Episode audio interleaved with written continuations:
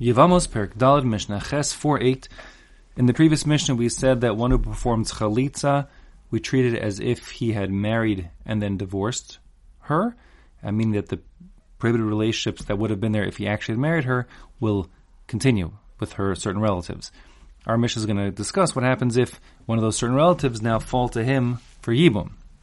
And then we'll contrast that with um, not that prohibition as a rabbinic prohibition to her relatives, um, but we'll contrast that with what happens if it actually was a was a doraisa prohibition.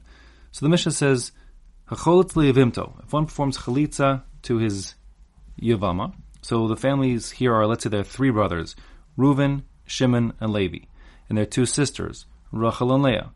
And Reuven marries Rachel, and then Reuven dies, leaving Rachel to perform chalitza or yibum with one of the brothers Shimon and Levi.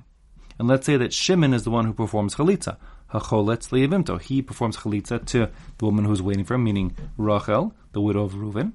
So now we said that in the previous Mishnah we said that since she has another relative, her sister Leah, that woman Leah would be forbidden to Shimon rabbinically, as if he had been married to Rachel and then divorced her, as if, and therefore it's as if she is like the sister of his ex-wife. Now, after that happens, Venasa achiv es achosa. His brother, meaning Reuven and Shimon's brother, Levi, marries her sister, meaning Rachel's sister Leah. So Leah and Levi marry one another. And then Vames, says the Mishnah, Levi dies. So now Levi dying leaves Leah to do Yibmor Chalitza with Levi's brother. Levi has just one brother, Shimon. Shimon's already forbidden to marry Leah because of the Chalitza he performed with Leah's sister Rachel.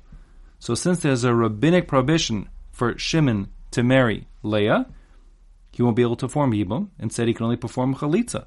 And that's what the Mishnah says, Choletzes v'lo misyabemes. He must perform Chalitza because there's a Do'oraisa Zika. There's no denying that Leah needs to have Yibum or Chalitza done to her because her husband Levi died without any children.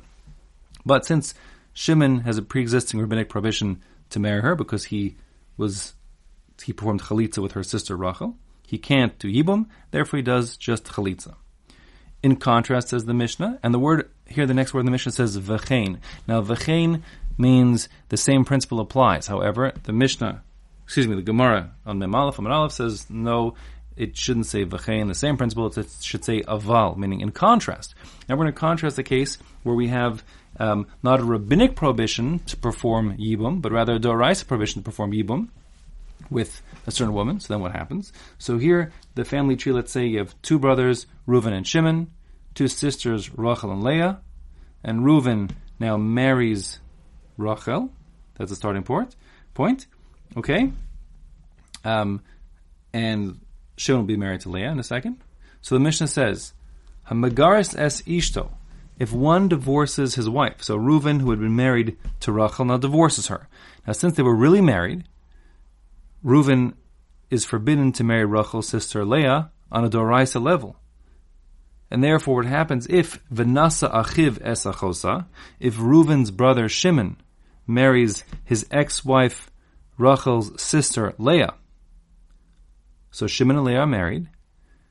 Reuven could never marry Leah midoraisa because she is his ex-wife's sister. Vames, if Reuven, should, excuse me, if Shimon should die, and by Shimon dying without any children, he leaves Leah to to need to perform Yibum or Chalitza. So if the Harezu Patur min Chalitza min Yibum, Reuven certainly can't do it. He can perform neither Yibum nor Chalitza because since Leah is forbidden to him Midoraisa, as Achos Ishto, as his ex-wife's sister, that's a Doraisa, because he really was married to Rachel. Therefore, Leah will never fall to Reuven. If there are other brothers, she'll fall to them. If there are no other brothers, she's free to marry whoever she wants. She has no zika to anybody. Um, and that's contrasting this Doraisa prohibition of Reuven and Leah getting together in contrast with the previous case of just it being a Durabana.